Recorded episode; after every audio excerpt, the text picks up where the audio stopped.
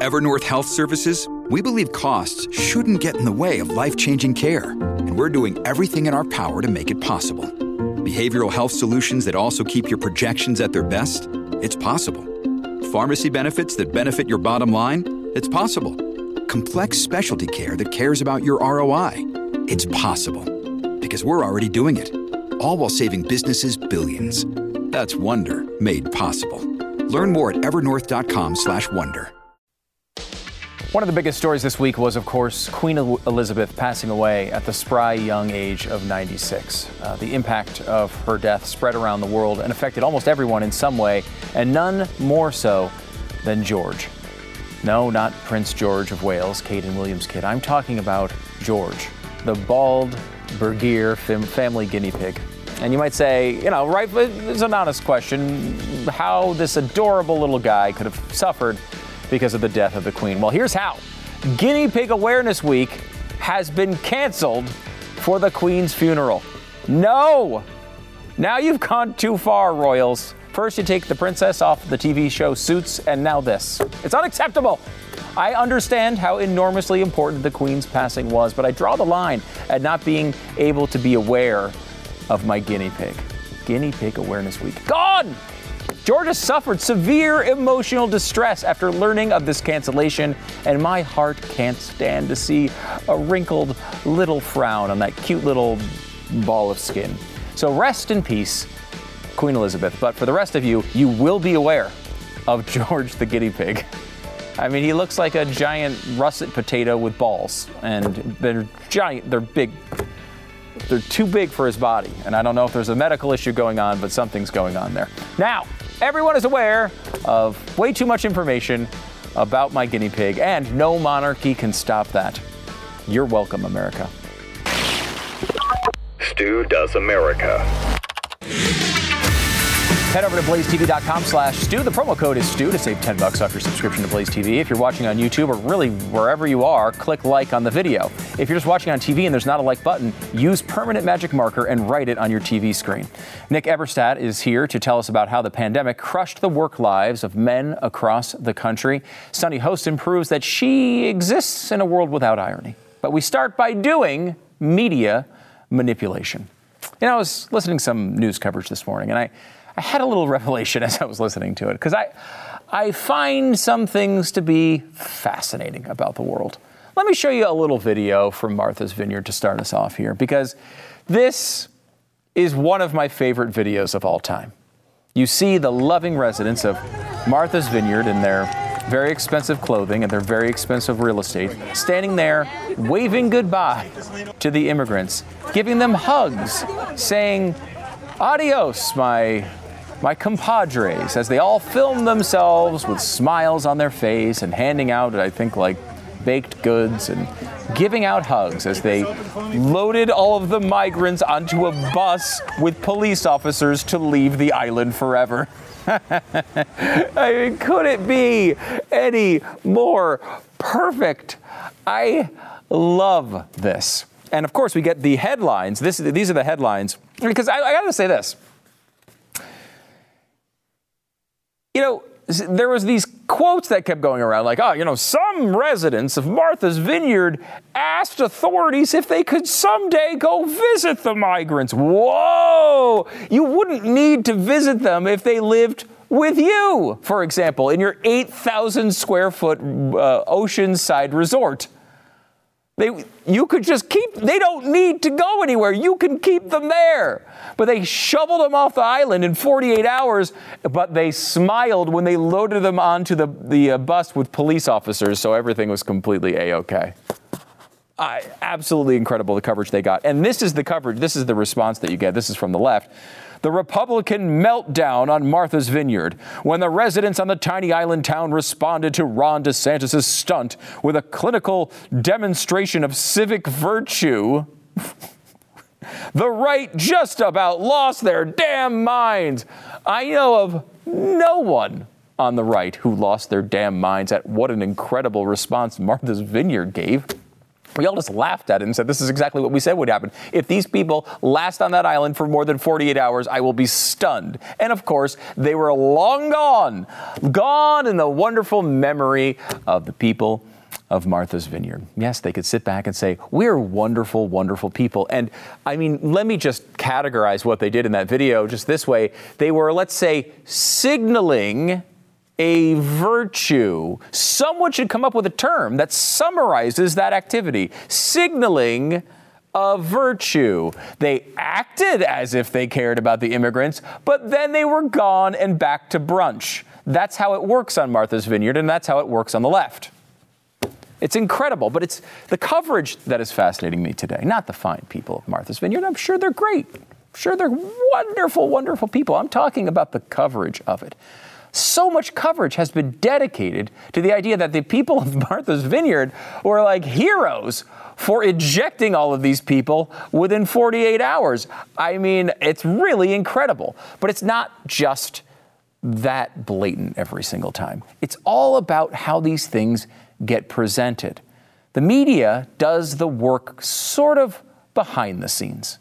I was listening to uh, some coverage this morning about a really important story that is not getting a ton of coverage in Iran. Anger erupts in Iran after years of mistreatment of women. A, per, a, woman was murdered there for not properly wearing her hijab, allegedly by the uh, by the Iranians uh, and their government, and the outrage is real and should be real. Right? This is a terrible story. When you listen to that story, it was presented with some sort of uh, overarching context, though, and that context was accurate. Basically, we're looking at what a 99 to or 95 to 5 type of story here in the United States. 95% of people here in the United States say, "Horrible what happens to women in Iran. It's terrible." The things that go on to, with women in Iran are awful. You shouldn't get arrested by the morality police and then uh, murdered because you wore your hijab incorrectly.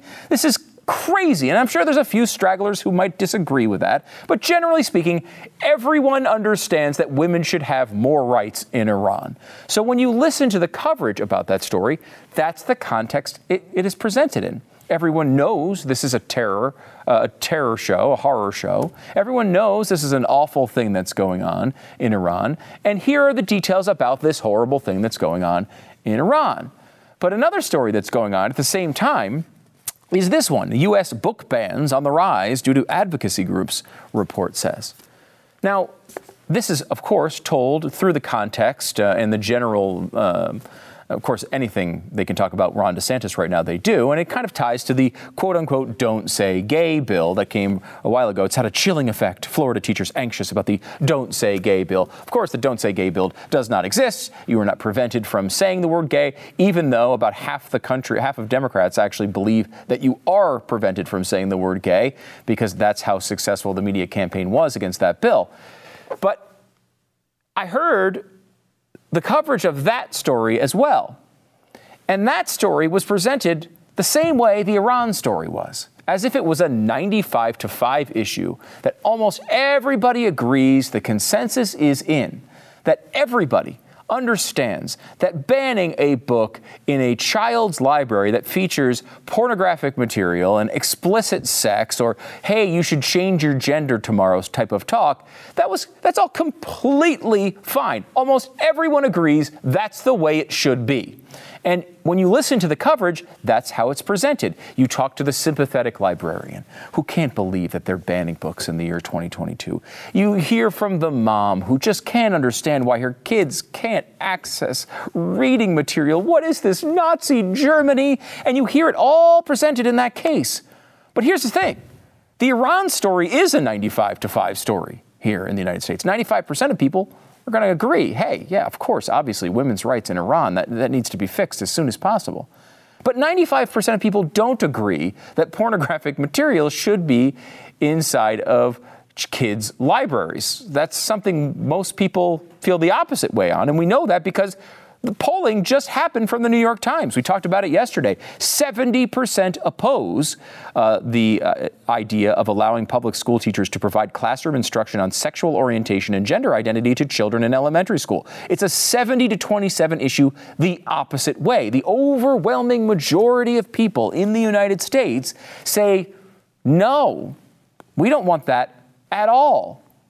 Yet it's still presented as if it's a 95 to 5 sort of agreement issue, just like women's rights in Iran. And they don't necessarily tell outright lies in every report. It's the context of this reporting. They're constantly trying to push you to think like them.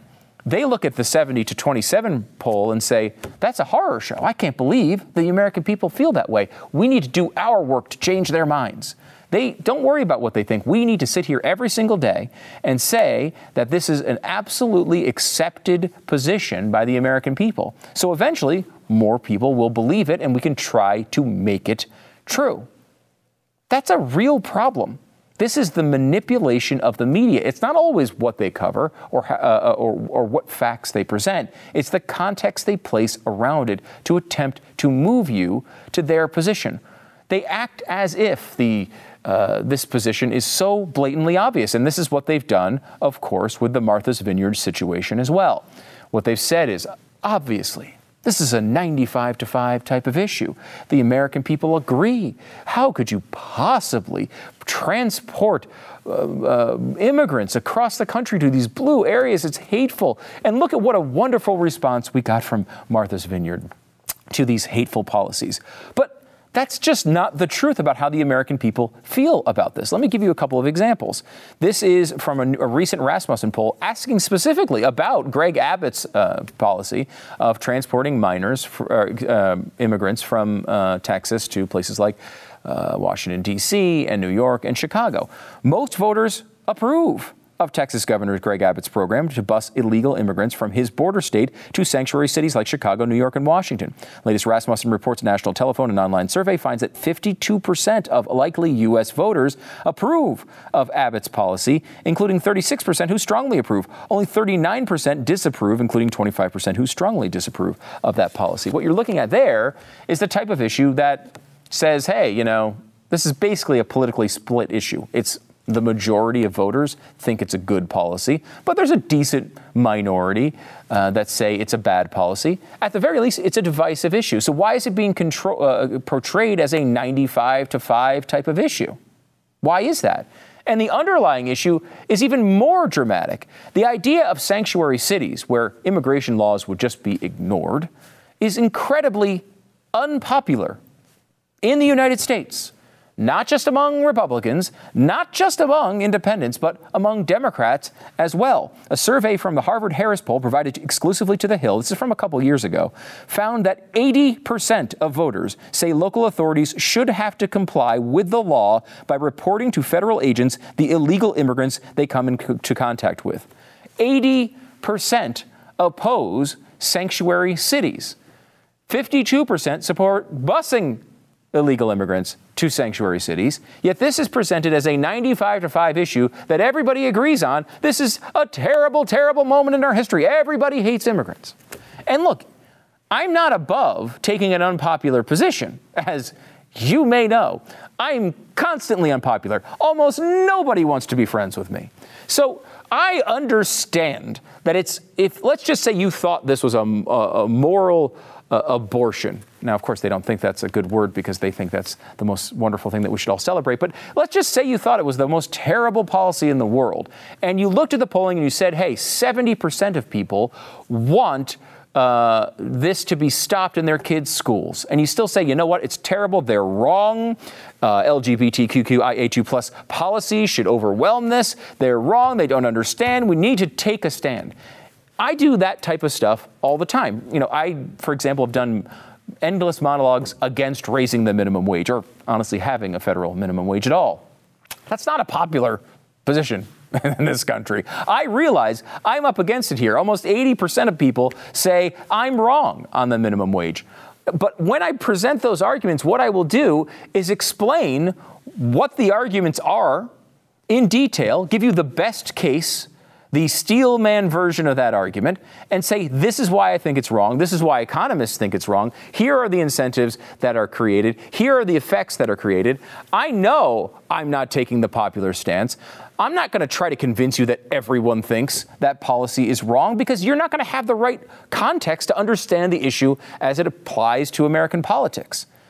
If you want to say, look, almost everybody uh, disagrees with us here on having pornographic material for three year olds in their classrooms. However, we think it's the right thing, and here's why. Let me give you the other side of that story. That's a totally appropriate thing to do, but that's not what they do. They act as if the other side only disagrees because they're haters, because they're against LGBTQIA2 plus people, because they're just miserable living in their evil whiteness that they need to overcome. This is the fundamental problem with the media. They all kind of think the same way. They all kind of sit in their circles and go to their cocktail parties and have their friends that all agree with them. So when they do these news broadcasts, they almost can't even see what they're doing. And when they do understand that what they're doing is against the entire American population, they just say everyone must be wrong. It's that Principal Skinner meme uh, from, from Twitter. It's this idea that everyone else must be wrong because they don't accept what we believe as the truth. That's not how the world works. People disagree on things. And honestly, it used to be the opposite. It used to be that if you had a 70 to 27 type issue, the people who were making uh, the news broadcast looking to get ratings and trying to please their audience would at least give a fair shake to their position. That is dead in this country. They don't even try to hide it anymore. They take whatever liberal orthodoxy is and present it as the truth, and they present it, most importantly, as if no one agrees. So you sit back here and you say, Gosh, am I the only one who thinks this is insane? You question yourself. You question yourself over basic truths like are men men and women women? And people wind up questioning these things themselves. They're afraid to say them out loud because every broadcast they hear sounds like 95% of people disagree with them. Well, of course they, won't, they don't want to speak out in that context. That's not the truth, though. We talked about this earlier. This goes back to the, the, days when Glenn was on Fox and used to say, We surround them. They don't surround us, we surround them. That's still true today. The majority of people have common freaking sense. They don't go along with this nonsense. They don't believe all the things that the media say. But when they're washed over with this stuff all the time, when they see their friends getting lit up online and getting canceled because they express a very basic view of something like biology, they get intimidated. This is why places like The Blaze exist. This is why we always say, hey, join us, blazetv.com slash Stu. We ask you to do that because if we don't have places like this that will actually step up and say the truth, the truth is going to die. It's already on a ventilator. It's already in one of Andrew Cuomo's nursing homes. The danger is here. So, we ask you to support the Blaze and whatever other place you find that tells the truth. Because without the truth, how can you keep your republic?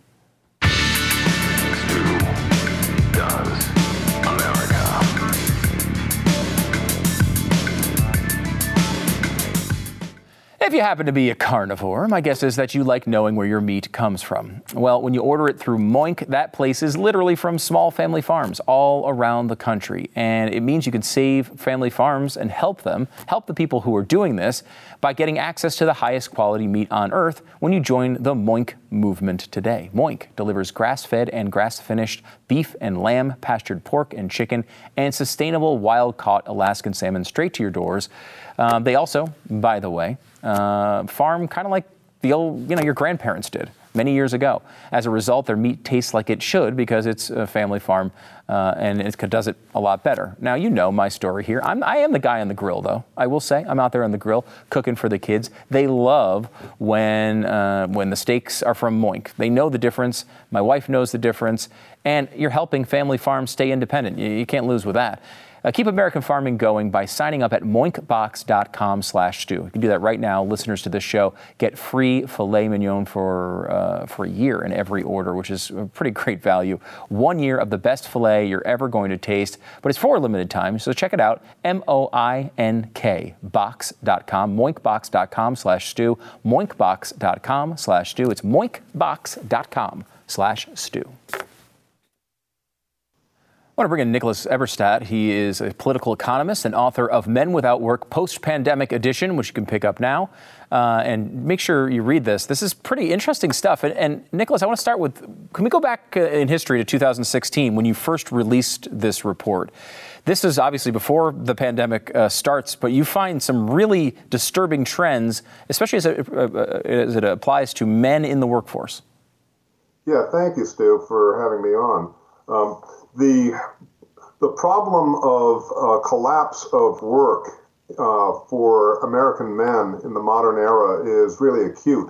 It began in the 1960s, and by 2016, when I wrote this book, uh, work rates for men were down to late Depression era levels, mm. down, down to kind of like 1940 levels. Uh, it's even worse today. The trend has only continued. Yeah, can you kind of uh, what, what's the re- before the pandemic? What was the reason for this? Is it a societal change, or men just getting lazy? What, what's going on? Well, back, of course, in the depression, if you uh, if you could and you were out of work, you'd be looking for a job. Uh, we've had a revolution after World War II, and uh, today, for every prime age guy, 25 to 54, who's uh, out of work and looking for a job, there are four men who are neither working nor looking for work. So we have over 7 million guys who are completely out of the game. Uh, and they are being supported uh, in a variety of different ways, including disability programs. Uh, and the, the strange thing is that they mainly become long timers. They don't really seem to go back into the workforce that much. Yeah, it's, it's, very interesting. And of course, a lot of this has to do uh, with these big government programs that, that pop up in this time period. But the grandfather of them all, of course, happens during COVID. We have the pandemic, everything shuts down, the government turns into kind of money printing mode. And this is only making the problem worse, isn't it? Well, clearly, I mean, the, the COVID pandemic was a catastrophe. A million plus people died. Uh, many people had long COVID, but that doesn't explain what's happened in the workforce since then. I mean, I mean think of it, Stu. We have we have this unprecedented peacetime labor shortage. We have 11 million unfilled jobs. It's not like there's not work out there. And at the same time that we've got this extraordinary labor shortage, the, number of people in the workforce is millions and millions short of where it would have been on pre-COVID trajectories. Yeah, it's, it's, I mean, it's not only an economic problem, I think it's a, a lot bigger than that as well. Um, you look into kind of how people are spending their time. I found this to be fascinating. You, you write in 2020 that re- men reportedly devoted even less time to household chores, taking care of other household members, or getting out of the house than prime male labor force dropouts, and allocated almost 11.5 hours a day to personal time, mainly sleep, than any more. It's more than any other group. This is not how it's supposed to be. No, this men without work syndrome seems to be spreading. Uh, I don't know if it's a red flashing light yet. It's certainly a yellow flashing light. And as you just mentioned, for uh, younger women who don't have kids at home, who are not in the workforce, and are not presently married, we're starting to see really uncomfortable echoes of this idleness, which has been debilitating the men who are labor force dropouts.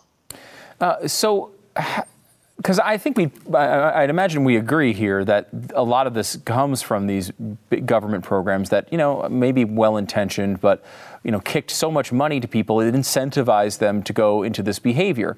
But is it all economic forces that are incentivizing this, or is there a cultural element as well? Well, it's impossible to imagine that. Uh, the American workforce of 1965, if suddenly and instantly subjected to the sorts of economic incentives we have today, would end up with as much worklessness as we have. I mean, just think of it. Back in uh, back in '65, the overwhelming majority of guys, uh, prime age guys, were married and had kids at home. All, most of them, almost all of them, had been through the military. A lot of them had served in World War II in Korea. Uh, if you did drugs back then, you got in a whole lot of trouble. Uh, the welfare state was kind of still a dream in Lyndon Johnson's uh, imagination. It hadn't really uh, rolled out yet. The guardrails were entirely different back then, and the socialization incentives were very, very uh, importantly different. So I think we have to look at mores and what's acceptable uh, now versus then to understand how we got here. Do we have any sense, Nicholas, what this means long term? Do we not only economically, but I'd love for you to hit on that as well. What happens when men just decide not to work anymore, um, but also what it means culturally, what it means to families. Uh, it seems to have effects that could ripple for for a very long time. Absolutely, absolutely, and uh, the economic uh, consequences are not trivial. It means uh, slower growth bigger gaps in income, bigger gaps in wealth, uh, and a, a, a, lot of economic problems. But the non pecuniary side of this is immense. It means less mobility, more pressure on fragile families, more alienation, more deaths of despair. There isn't a single good thing that comes out of this. And if, what I think people have to remember is that work isn't just dollar and cents. That's important, but it's not just dollar and cents.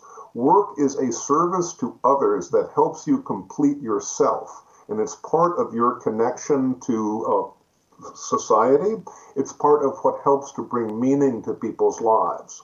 Mm, it really is big. Um, uh, I know you. I know you have to run here. Uh, one last one though for me.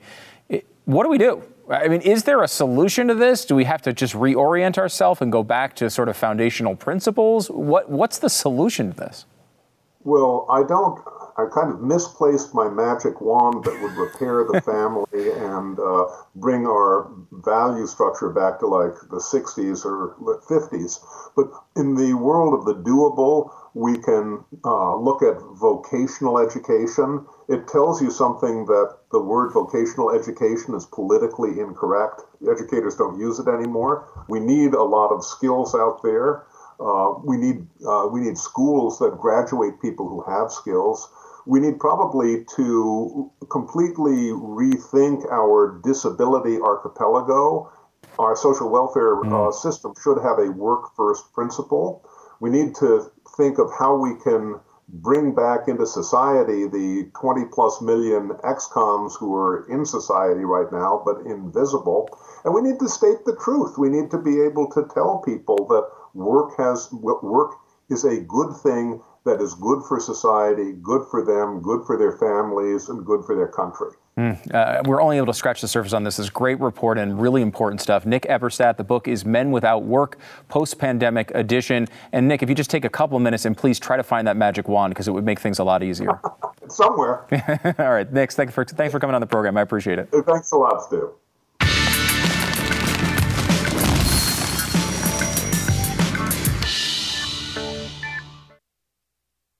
So, some controversy around Sunny from The View.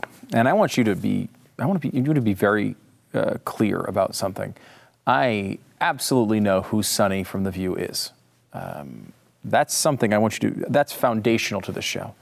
Uh, we are aware of who Sunny is on The View. Like when I'm, I'm about to show you a clip of The View, and I'm going to know immediately who Sunny is because I've seen Sunny so many times before, and I'm so familiar with their um, essence. So that I want you to know. I'm not just going into this with just saying, hey, I'm going to talk about some lady on The View.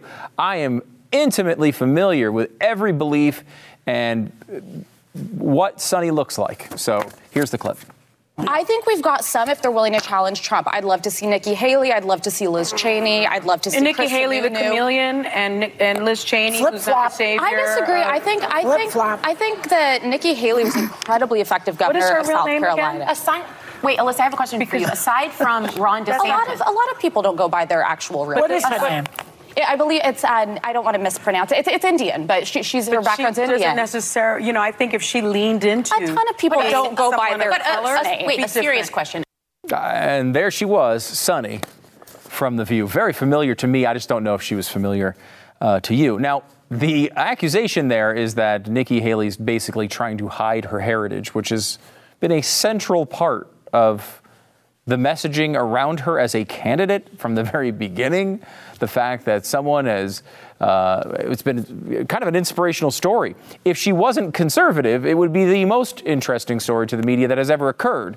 In fact, all we've been talking about are glass ceilings and incredible barriers being broken. But of course, that makes no difference at all because I think she likes low taxes. So we can't we can't enjoy her story whatsoever. Nikki Haley didn't enjoy that segment all that much. She uh, came back on Twitter. She says, uh, "Thanks for your concern, Sunny. It is racist of you to judge my name. Nikki is an Indian name, and it is on my birth certificate, and I'm proud of that. What's sad is the left's hypocrisy toward conservative minorities. By the way, last I checked, Sunny isn't your birth name." what is Sunny hiding from? Now, I know what she's hiding from because I'm well versed in her entire history as a huge Sunny historian. But uh, that might be news to you that Sunny's not her real name, or it also might be news to you uh, what she looks like because you may have never seen her before in your entire life. But not me. I knew. I'm, I've done lots of prep for this, so I know. Um, liberals on Twitter are losing it as well, not only about Nikki Haley, but also about Tim Allen, who is, you know, a comedian. He makes jokes about things. But you see, Tim Allen is conservative, so he's not allowed to make jokes about things. He said Biden was on 60 Minutes. I heard he asked how long the show was. Which, you know, I mean, look, uh, you know, if you don't know Tim Allen, I mean, he's done a lot of family friendly comedy over the years. Also has a pretty uh, harsh edge to him if he wants to that he could have easily been much more mean to Joe Biden than that. He probably had 30 tweets he deleted before posting that one. So you should be happy if you're on the left. That's all he posted. Uh, just the 60 minutes joke, which I'm sorry, it was funny. Uh, enthusiasm for upcoming midterm election, the midterm election is at an all-time high. This is according to a new NBC News poll, and it tells us some pretty interesting information. Here are the levels of those expressing high interests in the midterm election two months in advance, which is about where we are now. 2006, it was 55%. 2010, 53%. 2014, 51%. 2018, 58%, and 2022, 64%. Now that's six points higher than any other year I just told you about, and uh, 13 points higher than the lowest year. What's fascinating about this is this poll has pretty much predicted outcome. So in 2006, it was only 55%. Uh, in 2010, it was 53%, kind of on the lower side. It went down to 51% in 2014, and the total amount of votes cast also went down from 87 to 79 million.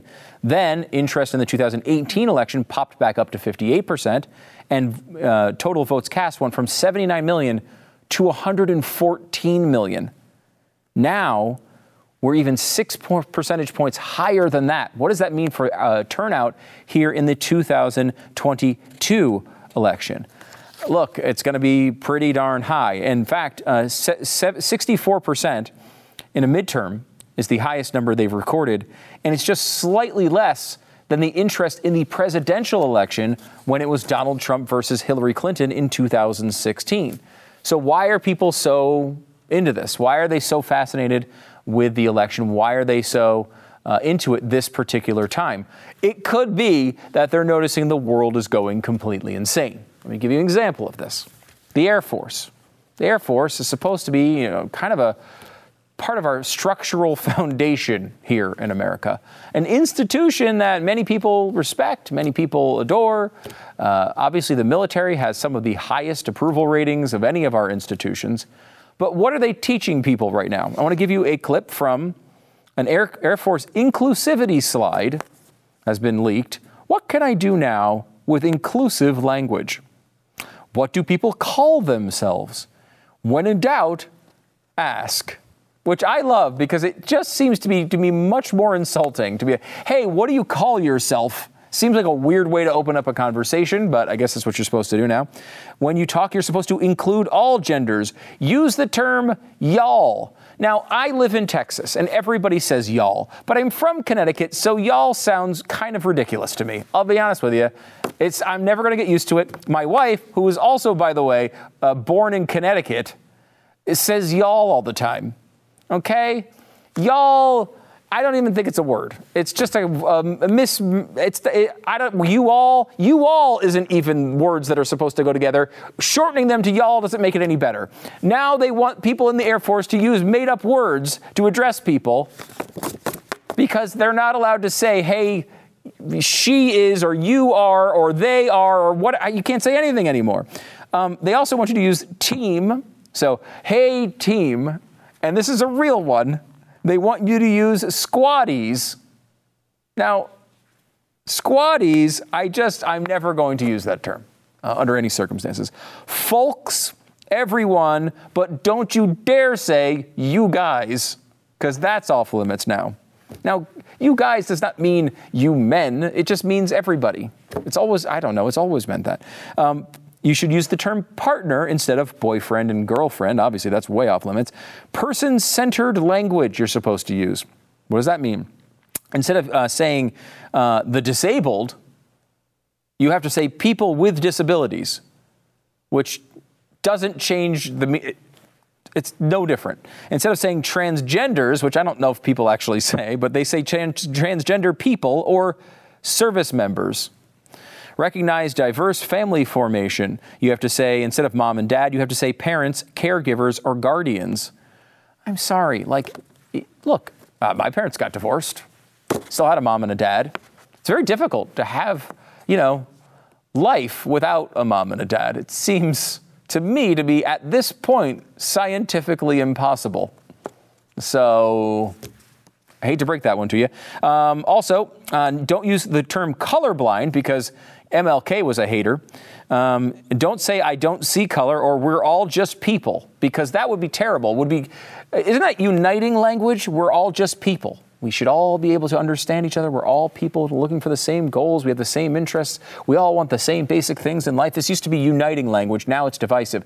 And I'm sorry, colorblind is still to me the ultimate goal of society. We should never spend one moment in our entire lives thinking about the color of someone's skin. That's the goal. We should never talk about it. We don't need more discussions about it. We need fewer discussions about it. We need people not obsessing about race 24 7. We need people who just live life and say, you know what? We're all just people. That is a goal, that should be the utopian goal of all society as articulated by Martin Luther King. It sh- uh, by the way, I'll also say another, another book you might find that is the Bible. We're all God's children, uniting language. Um, do not joke, do not use nicknames, and don't use the N, the R, or the F word, or call people terrorists, which is. now, I, the I, the N word is they mean don't. Do they really need to point out you can't say the N word in the Air Force? Is that real? The R word, I don't know which one that is. I, the F word, I can guess is that the regular F word. I don't know. Do you call people that word?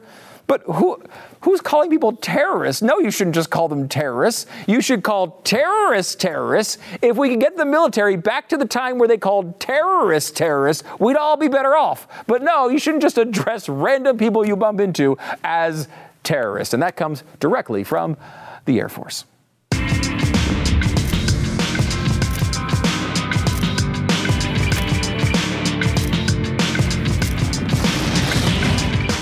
You know, buying or selling a home is already one of the most stressful things you can do, especially if you're a terrorist.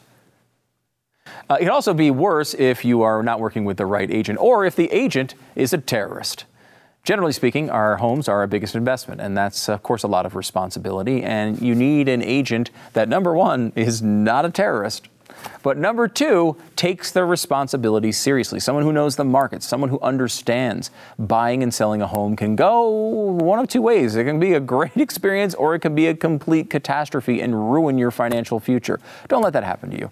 Get the best agent in your area with Real Estate Agents I Trust. RealestateAgentsITrust.com is a great company. Glenn Beck started it uh, years and years ago to make sure you can find the best agent in your area. It should be simple. It should be there. Should this service should already exist. It shouldn't certainly ha- shouldn't have Glenn starting the company, but now they built a great company and it works really well for thousands and thousands of our listeners. None of them terrorists. RealestateAgentsITrust.com. Go there now. RealestateAgentsITrust.com. no one wants to be tortured. It's not a good, you don't want to go through that experience. But still, some people will buy the January 6th report in book form. How do you square those two things? I don't know. Maybe some people, no, there's masochists out there. There's a lot of uh, people who like to be, you know, put in leather and whipped in chains and all those other things. I mean, it's not my thing, but it might be your thing. And uh, maybe instead of doing that for a weekend, you can read the January 6th report. It's supposed to come out as a book. Now, this happens occasionally. I think the 9 11 book came out this way. Uh, the, the Starr report back in the 90s came out this way. They put it in book form, and then all these book companies kind of come out and they try to make money off of the publicly available material. That's basically what's going on. There is now a bidding war uh, going on uh, about this, uh, which is fascinating. And they're trying to get some of the people like Jamie Raskin to write forwards to the report so you can get even more crap on top of the crap they're going to print. And you can jump right in and read that as soon as it's available. Uh, it's supposed to come, the New Yorker is doing this. Um, they are going to have um, an instant publication as soon as it's released. They will have a 10,000 word Oh, good God. 10,000 word. Now, this is uh, actually, no, MSNBC is going to have the 10,000 word forward from Ari Melber, uh, MSNBC host, for a Harper's, HarperCollins edition of this. So everyone's going out there and going to report this or, or put this book out and try to make money off of it, which is just embarrassing. I don't, I mean, people will buy it because it's going to be like left fan fiction. People, some people will really enjoy it, but it's going to be what I would describe as uh, utter, utter disaster when it comes to readability. Uh, not going to be. You want to hear Jamie Raskin do anything, let alone rant for thousands and thousands of words about a government report? Does not sound sexy. Let me give you another place. You know, if you think the truth might not be coming out in the January 6th report, let me give you another place to go for that truth. Blaze TV. BlazeTV.com slash Stu is the place to go to subscribe to Blaze TV. Now you can save 10 bucks they're not going to let you save 10 bucks off the January 6th report in bookstores, but we'll have you saving 10 bucks if you just uh, use the promo code STU. It'll save you 10 bucks and give you access to the show, Glenn, uh, Glenn show, the radio show every day, Pat Gray Unleashed, so many more uh, here on. We have all the great hosts are right here on Blaze TV. You can check it out as part of your membership anytime, and you're jo- joining the movement. You want to support the movement. You want to support the truth being told for once blazetv.com slash Stu, blazetv.com slash Stu.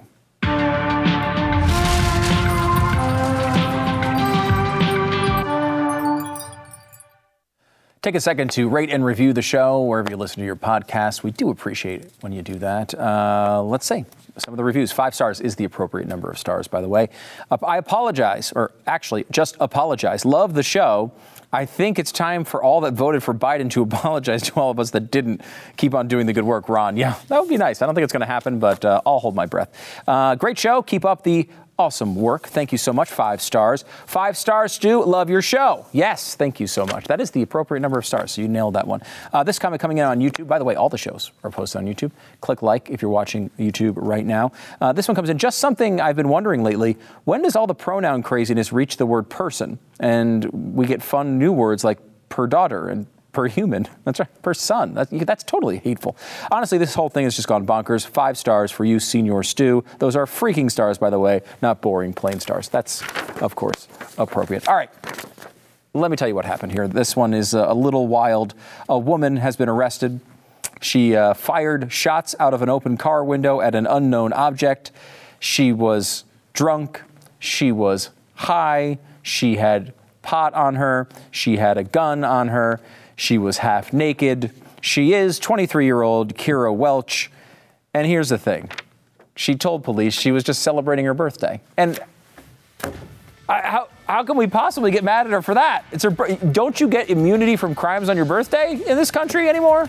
I will say, unfortunately, her it was almost a month ago, so she was celebrating a little late. But I still give her a break on this one.